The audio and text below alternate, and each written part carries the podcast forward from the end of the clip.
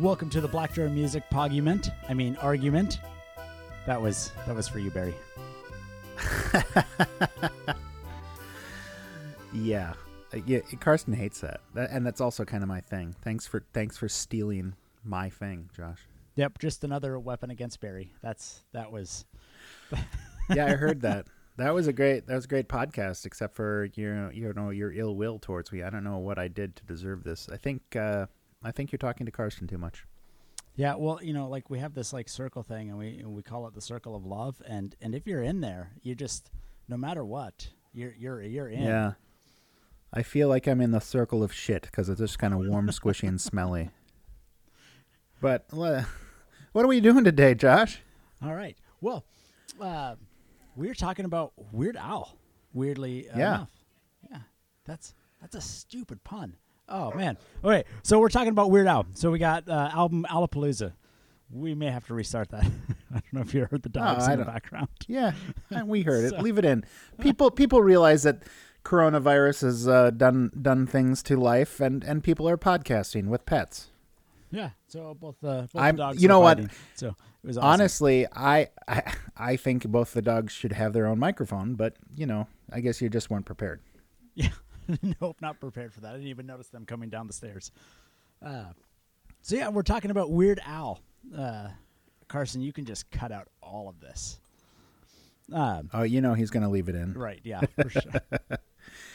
um, yeah, because well, you and I were talking, and we both like Weird Al. Uh, and you know, one of the things about Weird Al is you can have you have uh, throughout the ages. There's been comedic uh, musical acts but they don't hit you know a major you know social touchstone status like Weird Al does unless you bring quality music to the table. Now he does a lot of parodies, which is mean, means he's not writing a lot of music, but he still does write uh, songs and music. In fact, his uh, oh I forget the tour. Did you go to the tour when they were in town? The uh, no, I missed that uh, one. So I happened to be yeah. out of town when it was going on. I was so disappointed. And excuse me for not remembering the name of it, but it's such a huge. It's like the ill-advised, self-aggrandizing tour or something like that. And it was all his songs that uh, he wrote completely. They're not parodies, and I loved them because they went way back to you know like Dare to Be Stupid and stuff like that. And so I I loved going. It was a beautiful concert, and what really kills you is they move the whole band, which I think they've been together for a very long time, just can play every genre of music.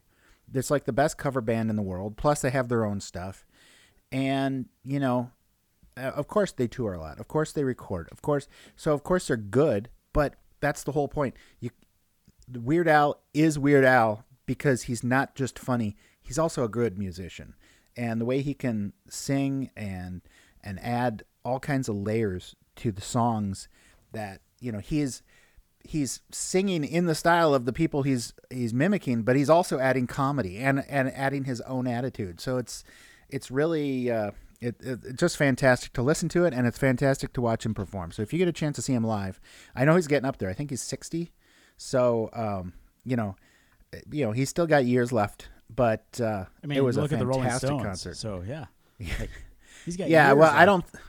But the Rolling Stones, you know, have all that alcohol and heroin that they did keeping them young.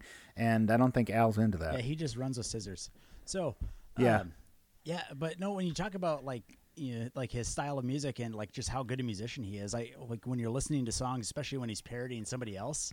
Um, like he just not only does he like hit that that song like perfectly, like all the notes, everything, but whatever right. his topic is that he's singing about, he's fully into as well. And so right. like he just he he brings the song alive in a completely other way and so like uh not the album that we're talking about tonight well i mean we, i guess we could go go into the to the songs from from this album why don't we do that so we're looking at the sure. album alapalooza um, which you know what i'm gonna make make a confession really quick about this album i'd seen it around but it came out in 1993 that was kind of like my um late high school well you know like sophomore, junior high school years, and I was more like into Beastie Boys and things like that. I was kind of like on an Al break, I guess. So I heard some of the top songs from this album, but I'd never bought it. And listening to this was for this uh, uh, podcast was my first time actually listening through it. Of course, I've listened through it, you know, several times now, and I mean it's good. But when it came out, I did not uh, buy it. I had kind of taken a break from like his earlier stuff, and then I remember I bought the album. I believe it was 1999, "Running with Scissors," which is fantastic. Right. Yeah, and so this this album came out, and like at, like as I was listening to it, and like, okay, I know these songs. I remember listening to them uh, just the same as you in high school, um, and I was like, yeah, these are really good. And then I started looking up uh, a little bit of what he was doing on this 12 track album that he did. Seven of the songs are originals that him and his band Yeah. made, uh, and like, and some of them are some of my fa- favorite songs. You know, you got Frank's 2,000 inch TV, uh, if Yep. Young, Dumb, and Ugly, uh, Yeah, Talk Soup. Uh, so right. Mean, just Well, I'm trying to. Re- I was trying to remember because I know Talk Soup was a TV show. I can't remember when Talk Soup the TV show came out. Was that? Um, I don't know. It was in my early high school years, like kind of end of uh, junior high, uh, and I, I think it was on its way out, but at the same time, it was still kind of a. a oh, here I'm sorry. I as I'm reading through Wikipedia right now, the song Talk Soup, which was about a man who desires to go on TV, was originally commissioned as a new theme for E Entertainment's television show of the same name. So he got paid for that, and then they didn't use it. So, you know, the other thing I was listening and I was really getting into Waffle King on my way home, which was another original. What's great about that is it's about a, about a guy who tries, you know, loves waffles and trying to make the best waffle recipe. And then he makes it, and people are like, "Yes, waffles!" And he's like, "Yeah, come taste the waffles; they're great." And eventually, he turn this fact that he's got the best waffles in the world turns him into an evil, vile king. So, I mean, come and beg for the waffles. You need this. You can only get them here. And and it's kind of an interesting thing, you know, kind of a uh, you know, kind of a look at society because a lot of times people start doing things uh, for for good, and then they kind of get turned. Say like, let's just say uh, Henry Ford. You know, he started the company. He wanted to build a cheap automobile that everybody could afford, and he started factories that and developed a brand new way of manufacturing. And then over time, you know, he didn't want to pay his workers uh, uh, a living wage, and you know he he he built towns for them to live in and wanted to pay them script, and you know just a bunch of things like, you know, he was making this car, but he was trying he was trying to control everything so much, and it's just kind of like Waffle King made me think of that, and I mean fairly or unfairly, I'm not saying Henry Ford was a horrible guy, but you know certainly there were labor disputes and things like that after he came up with this invention, which did provide cheap uh, transportation for Americans. Right. Well, and then that's a good segue into like traffic jam because you know you get into that like, and you know it's Right. It starts off with you know like my air conditioning's broke, the radio doesn't work, um, and I'm like that was totally my car in high school. Like I remember Yeah. like e- I'd get into a traffic jam and the water heater would even boil over and I would and it would die, and so like it would actually take me twice as long to get somewhere. Uh, I'm like, oh, this is this is so good. And then he gets to another point in the song, and I don't don't remember exactly where it is. Kind of towards the end, and then I I just start thinking about uh, Office Space, and he's you know stuck in traffic, and then the person walks Yeah. by the, with the walker Right, and yeah. passes him. yeah, and then uh, he gets. And then, go ahead. well, I was just saying, um, it starts off with Jurassic Park, which is about the movie, but it's it's themed after MacArthur Park, which, in my mind, is one of the worst songs that has ever made it to radio. I mean, I don't even know how that got released. Right. Whoever- Well, and then when wasn't that part of the thing? Because at, at the time, Yeah. like Jurassic Park was kind of like this, like, well, it was a good movie, but not really. And then so he Yeah. paired the two together because of that. Ex- yeah, exactly.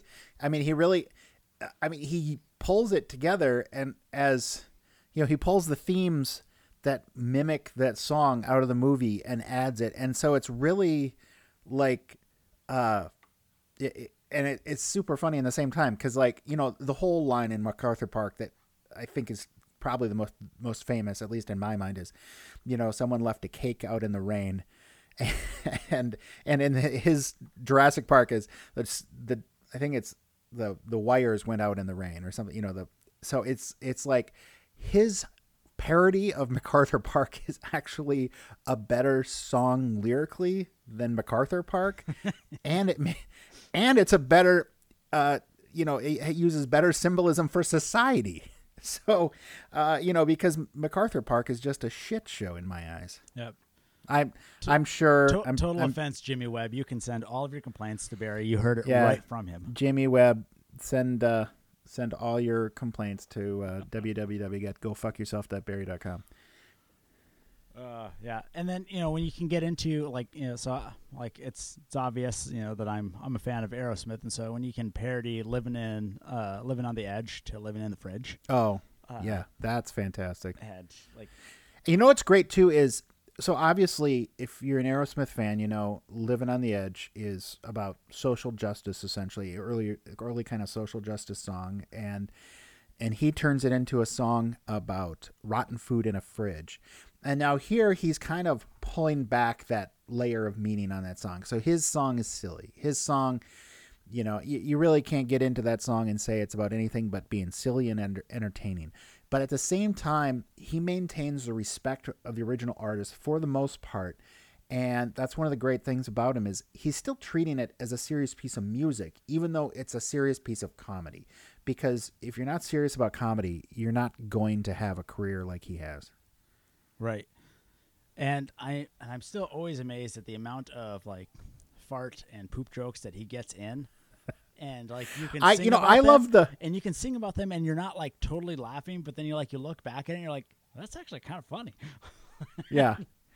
And then uh, the last uh, the last song on the album, Queen's Bohemian Rhapsody, is of course a uh, a polka, polka, like- which I believe does every album have a polka? I believe it does. I think yeah, there's at least a polka on every album, and you know, in full. And what what was killing me though? Here I am, like 43. I'm pulling into the driveway uh, after work, and Bohemian Polka, Bohemian comes on, and it's just the same old bullet shot ricochet sound effect, the same old fart, the same, you know. It's just like, oh man, it just everything's in there. It's just, just like, like I said, you know, I haven't listened to this, so I mean, the Bohemian Polka is not, uh, uh sorry, is it the Bohemian Polka? Yeah, Bohemian Polka, which first of all sounds like a real polka. Yeah. Yeah.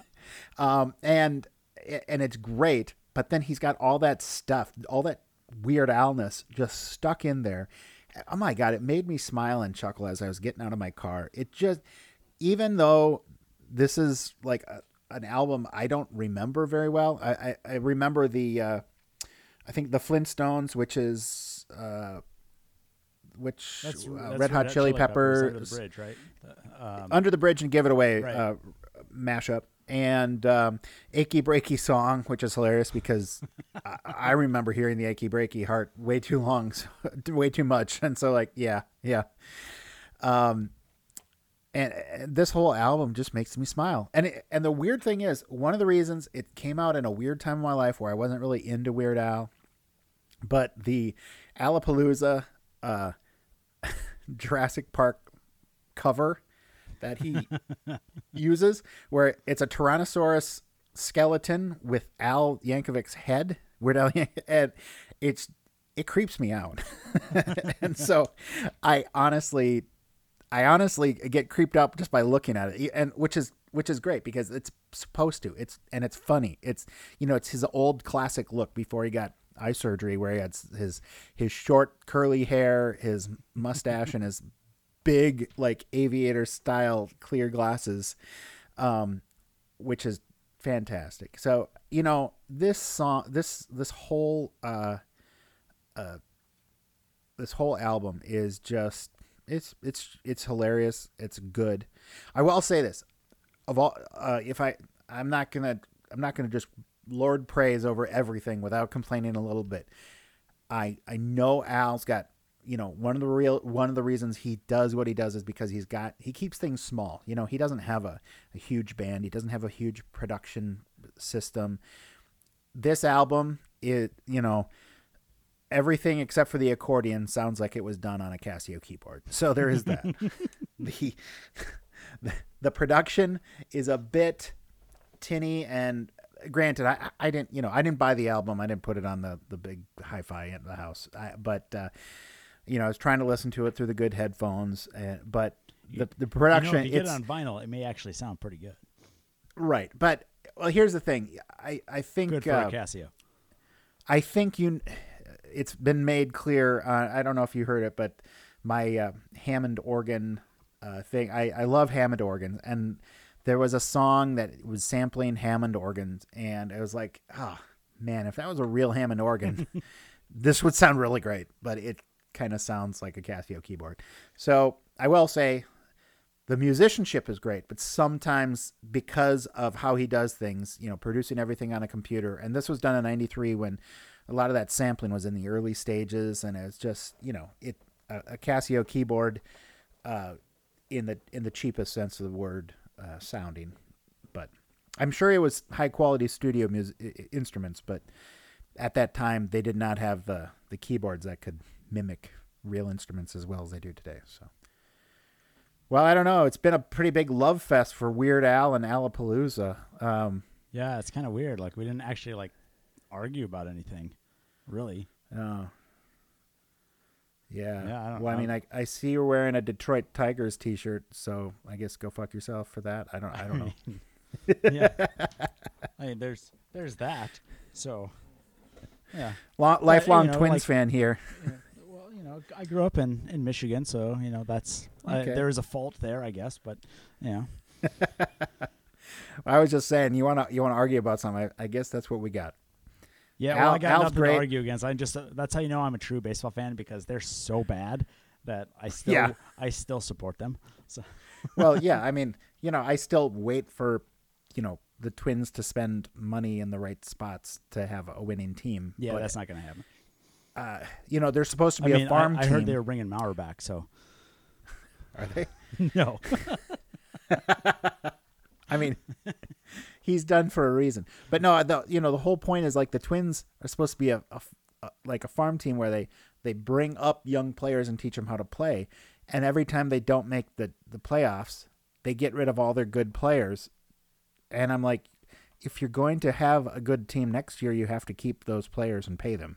Right. You know, you can't you can't bring up some good good players, teach them how to play, and then let the Yankees scoop them up. You gotta you gotta give them a paycheck.